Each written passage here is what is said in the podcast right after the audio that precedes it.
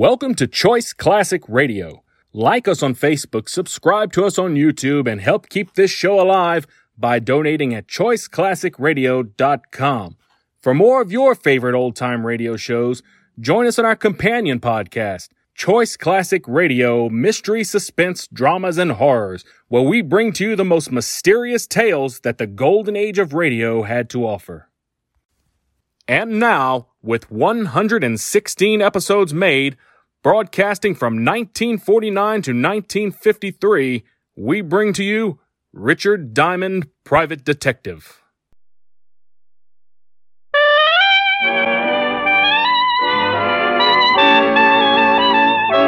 The makers of Camel cigarettes present Dick Powell as Richard Diamond, Private Detective.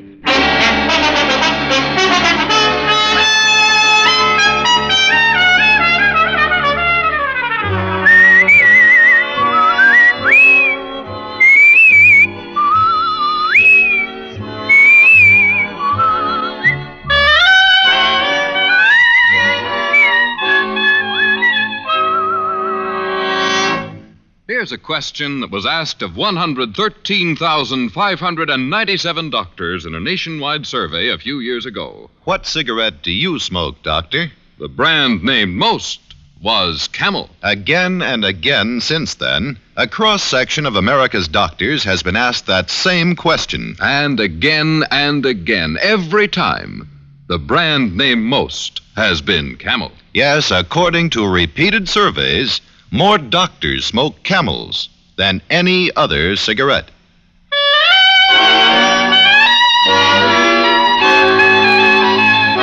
Now we bring you another transcribed adventure with Richard Diamond, Private Detective, starring Dick Powell.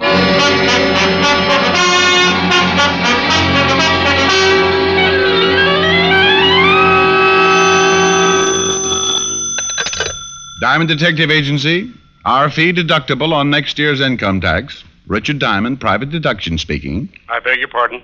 Sorry, it's much too wordy to go over again. yes. Uh, Mr. Diamond, this is Fred Lane speaking. You once did a job for a friend of mine. Well, if your friend wants his money back, tell him I've already spent it. Oh, no, nothing like that. He recommended you. Well, will wonders never cease? I'd like to hire you, Mr. Diamond. May I inquire as to your fee? You may. A hundred dollars a day in expenses. Oh, well, that is rather steep. But I think I can manage. Spoken like a true millionaire, Mr. Lane. I live at 1482 Riverside. Please get here as soon as possible. Well, I'm pretty busy, but I'll try to. I. Please do, Mr. Diamond. I'll have a check waiting for you. Hmm. Mr. Lane, go to your front door. I'm there.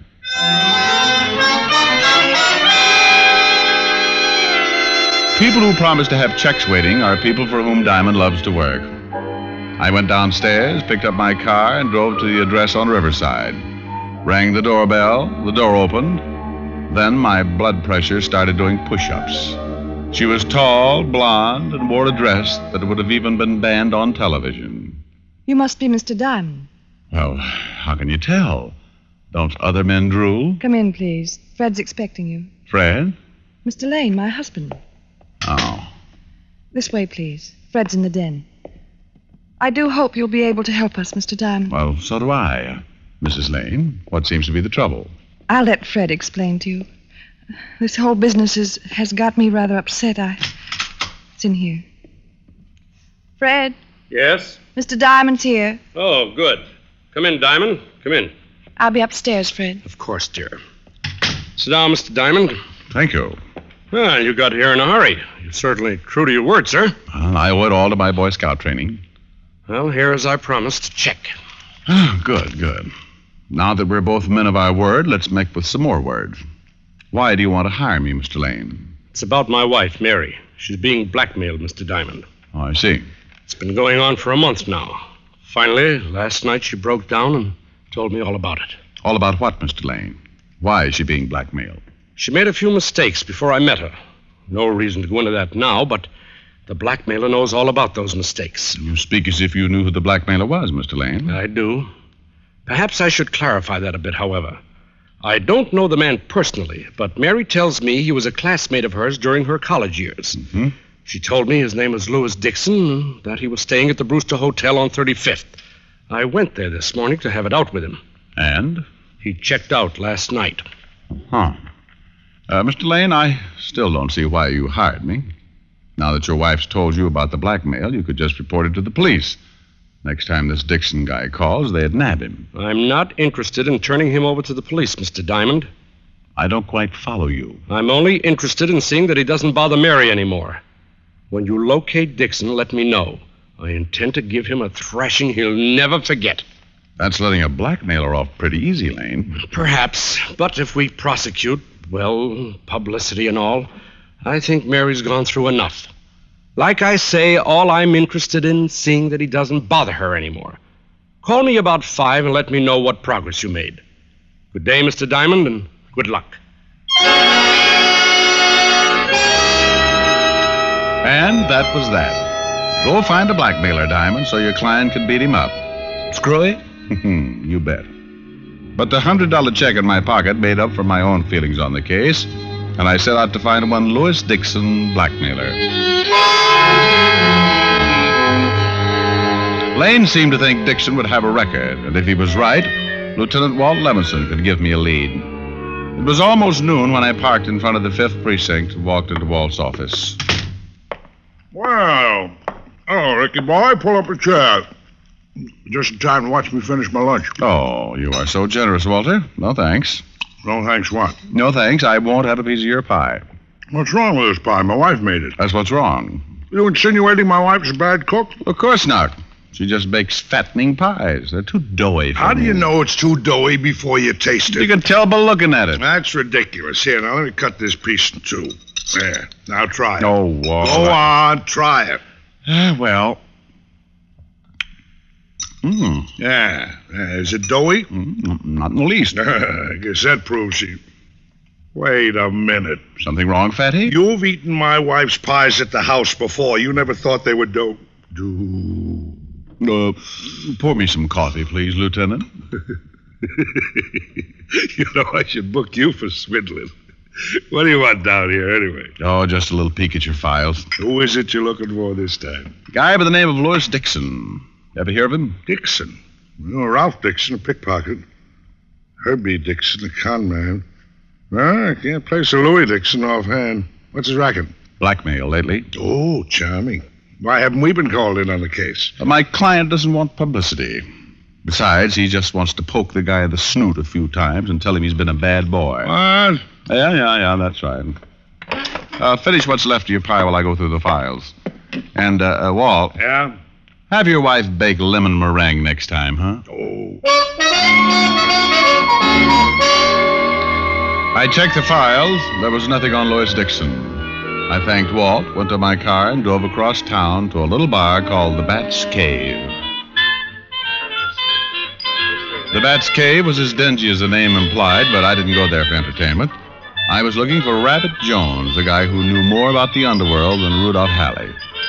Like most informers, Rabbit Jones was a mean, whining character, and he didn't like me any more than I liked him. But he did like my money, and I liked his information. It was always a fair trade. I found him in the last booth, nursing a half filled glass of beer. Ah, hello, Rabbit. Huh? Oh, Well, now that's a cheerful greeting. You must have won a horse race today, or weren't you running? yeah, big joke. Ha ha. Bill. Oh, Rabbit, you spread sunshine wherever you go, don't you? Who asked you to sit down? Oh, Diamond, I get sick of you private dicks. Go bother someone else. Oh, drop the small talk, Rabbit. I won't pay over the usual price, so don't make your information hard to get.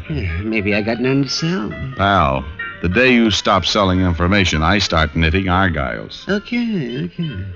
Who is it? Louis Dixon. Where's the dough? You know I always pay. Well, this ain't my week for trusting people. Fork it over. Suit yourself. There. Now about Louis Dixon.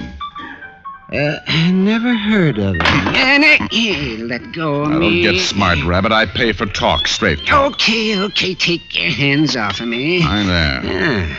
yeah. You rough boys got to show your muscles, huh? Oh, shut up.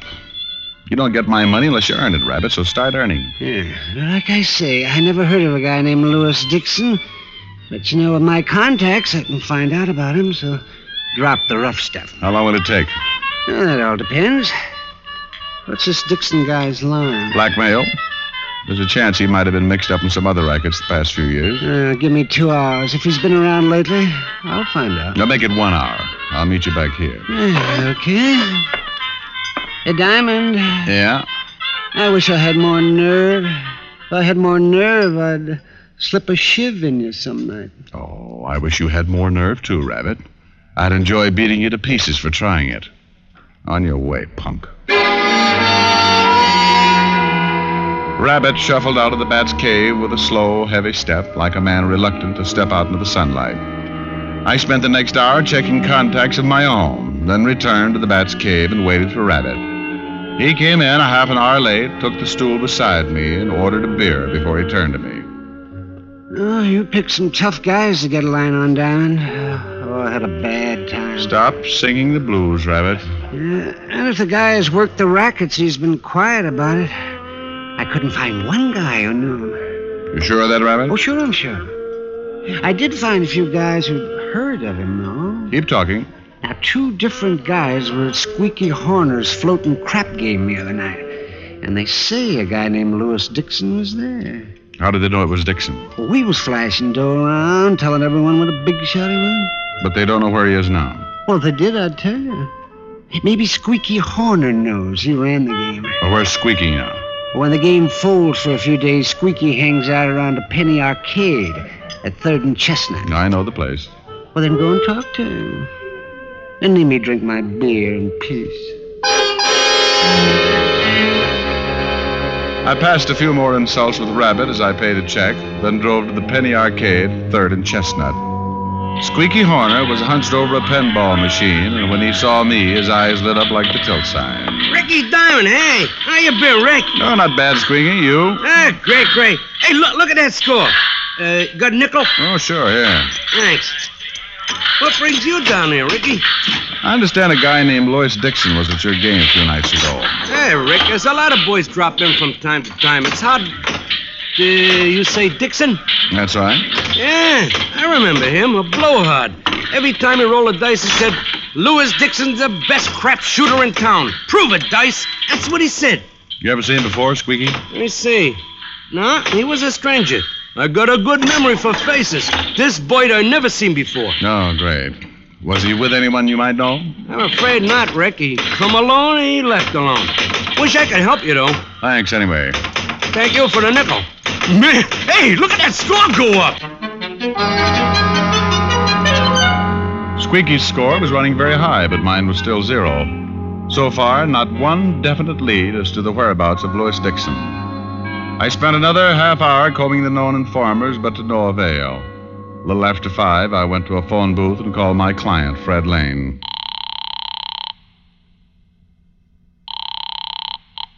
Hello? Mr. Lane? Who's this? Richard Diamond. Uh, It's Walt, Rick.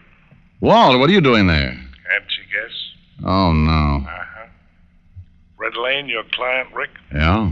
Better get over here right away. You are now unemployed. Lane? That's right. Murdered.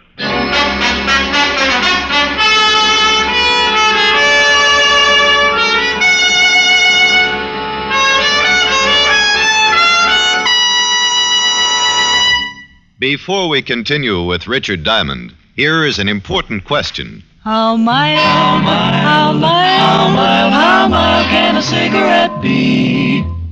How mild can a cigarette be? Here's a good way to find out. Make the 30 day Camel Mildness Test a sensible test based on steady smoking. Smoke only camels for the next 30 days and compare them in your T zone. T for throat, T for taste. See how much you enjoy Camel's rich, full flavor, pack after pack, as your steady smoke. See how well camels agree with your throat week after week as your steady smoke. You'll soon see why. Camel is America's most popular cigarette by billions of cigarettes per year. Yes, and you'll soon be a steady camel smoker. How mild, how mild, how mild, how mild can a cigarette be? Make the camel 30 day test and you'll see. Smoke camels and see. And now back to Richard Diamond, Private Detective, starring Dick Powell.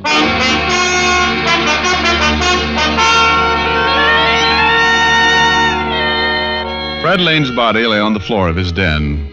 There was a letter opener lying beside the body, and it fit the hole in his back. Tomorrow morning's paper would carry Fred Lane's obituary. It would tell where he was born, what he did with his life, and when he died. But it wouldn't tell who killed him. And that's what I wanted to find out. Looks like you really put up a fight, eh, Eric. Yeah, the room's torn up a lot. Who did it, Walt? Louis Dixon, the guy you've been out looking for. Do you have him? Uh-uh. Mrs. Lane gave us the information. Seems Dixon came here to the house about two hours ago. He wanted more dough for Mrs. Lane. Pretty nervy to come right here. Yeah. Guess she figured Lane might be out. Anyway, Mrs. Lane called her husband. Fred came in, invited Dixon into the den for a talk, and sent Mrs. Lane upstairs. Oh, well, that fits. Lane starts beating up Dixon. Dixon grabs the letter opener and kills Lane. Huh? Hmm. That's the way it figures. Mrs. Lane said she heard a struggle, but her husband had told her to stay in her room, and then she heard Dixon run out, so she came down and found the body and called us. Did you get the prints off the letter opener? No.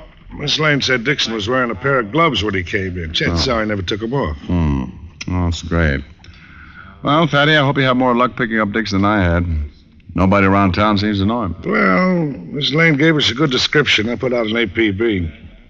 What about you? You still on the case? I was about to give it up when I phoned.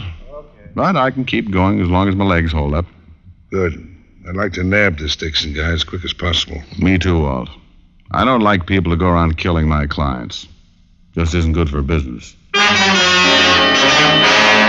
boys were taking the body down to the morgue as I left. It looked like a hard day for my shoe leather.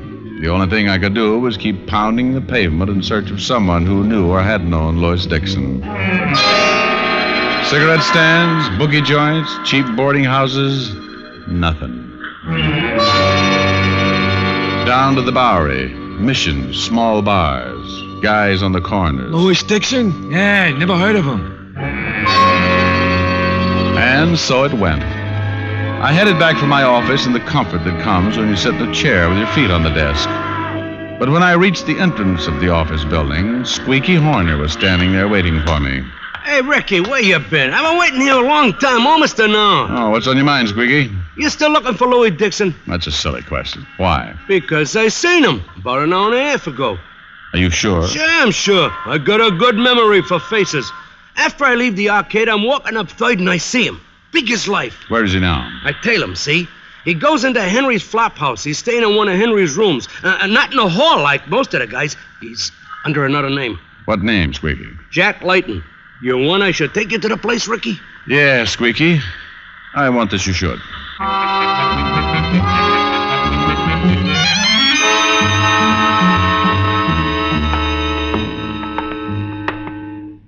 Here's the room, Ricky. You want I should knock? Never mind. What? Just hold it right there, Layton. Or is it Dixon? What are you talking about? What's the idea of busting in here like this? What about it, Squeaky? Is he the guy? No doubt about it, Ricky. He's the same guy who was at the game a few nights ago. What game are you talking about? I never seen you before in my life. All right, Squeaky. I can take it from here. Thanks a lot. Anytime, Ricky. Hey. Hey, what gives anyway, Bud? Suppose you tell me, Dixon. Why do you keep calling me Dixon? The name's Jack Layton. Well, we'll see about that. There's one person who should be able to identify you for sure Fred Lane's widow. Get your hat, pal.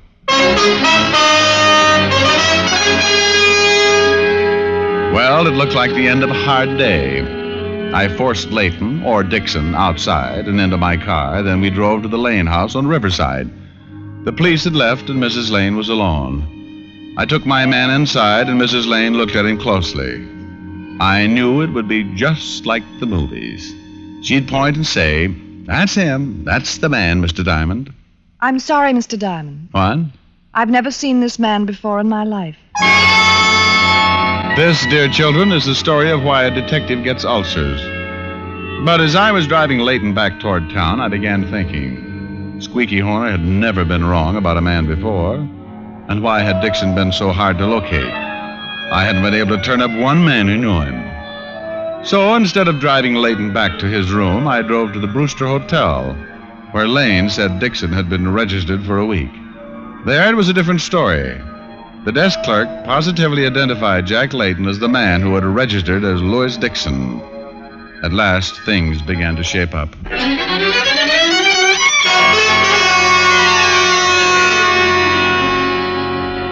Why did you bring me here to your office?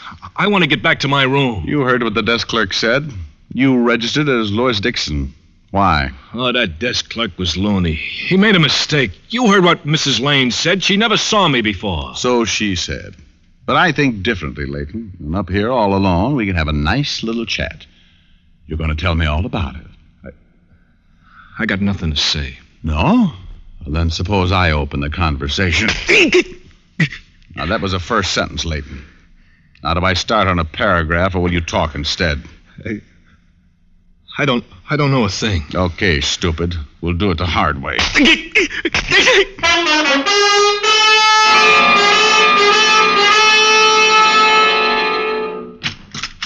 Yes? Oh, Mr. Diamond. Uh, hello, Mrs. Lane. Mind if I come in? Of course not. Please do. Uh, suppose we go into the den. I'd like to have a little talk with you, Mrs. Lane. Well, I'm sorry. I'm not feeling too well, Mr. Diamond. The shock and all. Oh, yes, yes, of course. It, it must have been trying, my bringing that Layton man here for you to identify. Well, yes, it was. It. Uh, if you could come back tomorrow, perhaps. Oh, I, I'm afraid not, honey. Now. Very well. I'm sorry you picked up the wrong man, Mr. Diamond. Oh, sure, yes. That's funny. Two other people swore he was the man known as Louis Dixon. Well, it's hard to identify someone accurately, I imagine. But I was certain he wasn't Dixon. Mm-hmm. Well, well, you've tidied up the den quite a bit. Just what is it you wanted to talk to me about, Mr. Diamond? Well, there's no hurry, no hurry. Say, this is a handsome room. Nice house, too. And all yours, along with everything else your husband owned. It's rather a cruel thing to say. Oh, come off it, Mary. It was a wild scheme. What do you mean? I mean that you invented a phony character, a Louis Dixon, and set up a murder with every clue pointing to a man who never existed. You're crazy. No, no, Mary. You were crazy to think a stunt like this would ever work. You hired a bum named Jack Layton, gave him money, had him register at the Brewster Hotel as Louis Dixon. Then you had him hit some of the gambling joints and make sure people heard his name as Louis Dixon. Then he was to disappear. I won't stay here and be insulted. No? Soon I'll take you down to headquarters. You can be insulted there. Well, I hope you have proof, Mr. Diamond. You'll need it. Well, Layton was reluctant at first, but let's say I persuaded him to talk. I dropped him by the fifth precinct on my way over here. How much do you make as a private detective, Mr. Diamond? Oh, Mary, Mary, don't talk like that. First chance you got, you'd stick a knife in my back, too. Well, it was just a suggestion. After all. No, um, no, no. Drop it. Drop it now. well, well. First a letter opener on your husband, and now you try to bean me with a paperweight. Honey, you're just not safe around a desk, are you?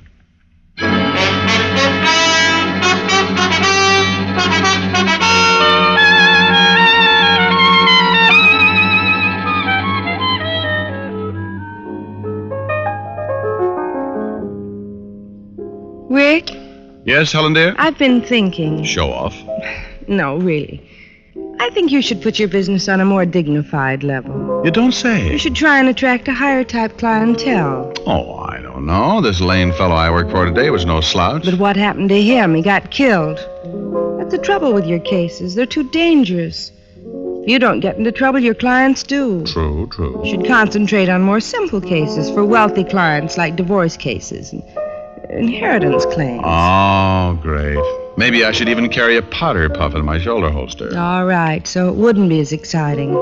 Get the same fee and you wouldn't get so many black eyes. Then I couldn't come here to you for sympathy, dear. Rick, I'm serious. Okay, honey, okay. Just now tell me, just how do I go about attracting a higher type clientele, as you put it? Well, you start off by putting on a more pretentious front, Meaning I eat more? meaning you act a little more dignified. Well, do go on, Miss Asher. You should also have someone at the office to answer the phone for you. Oh, Helen, it only rings once or twice a day. I think I have enough strength to pick up the receiver that often. It's strictly for appearances. Oh, oh, I see. Anyone in mind for the job? Well, I have a lot of free time. Well, fine, dear, fine. I'm glad it's free. I should be able to afford that. And then after we build up the business. we- Rick, are you listening? Hmm? Oh, sure, sure, baby, sure. You are not. You're just waiting for me to take a pause so you can sneak in a song. Oh, honey, how can you be so suspicious? But uh, since you did bring up the matter, I should have known better. Oh, live and learn, dear. Live and learn. If they ask me, I could write a book about the way you walk and whisper and look. I could write a preface on how we met so the world would never forget. The simple secret of the plot is just to tell them that I love you a lot. Then the world discovers as my book ends how to make two lovers of friends.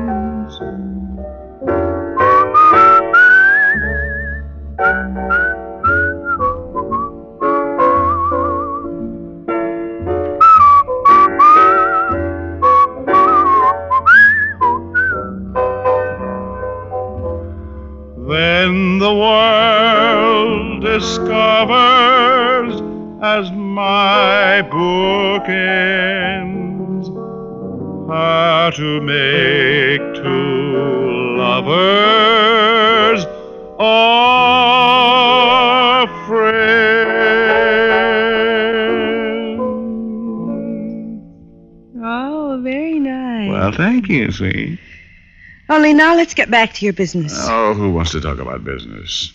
Come here. Now, Rick, stop Mm. it. Rick, I wanted to. Oh, Rick. Oh, now, now then, you were saying I shouldn't get on a more dignified level. I was? Oh, that's what I like. A gal with a one-track mind.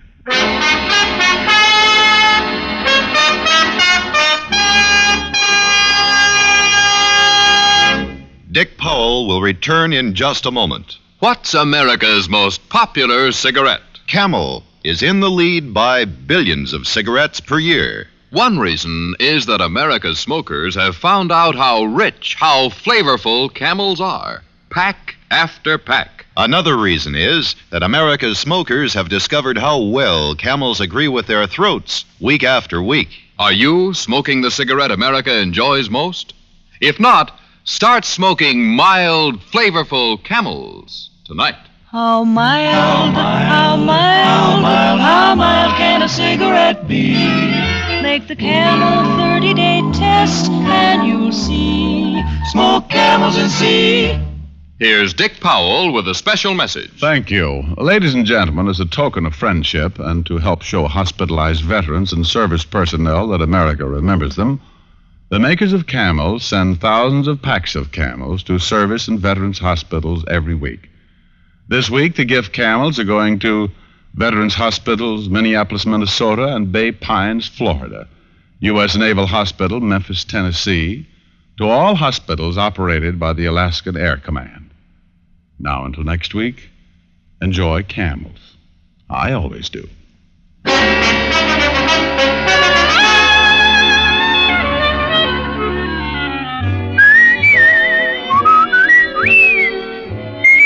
Tonight's adventure of Richard Diamond was written by Dick Carr with music by Frank Worth. Virginia Gregg was heard as Helen Asher and Alan Reed as Lieutenant Walt Levinson. Others in the cast were Benny Rubin, Mary Jane Croft, Howard McNear, and Peter Leeds. Richard Diamond, Private Detective, is transcribed in Hollywood by Jaime Del Valle.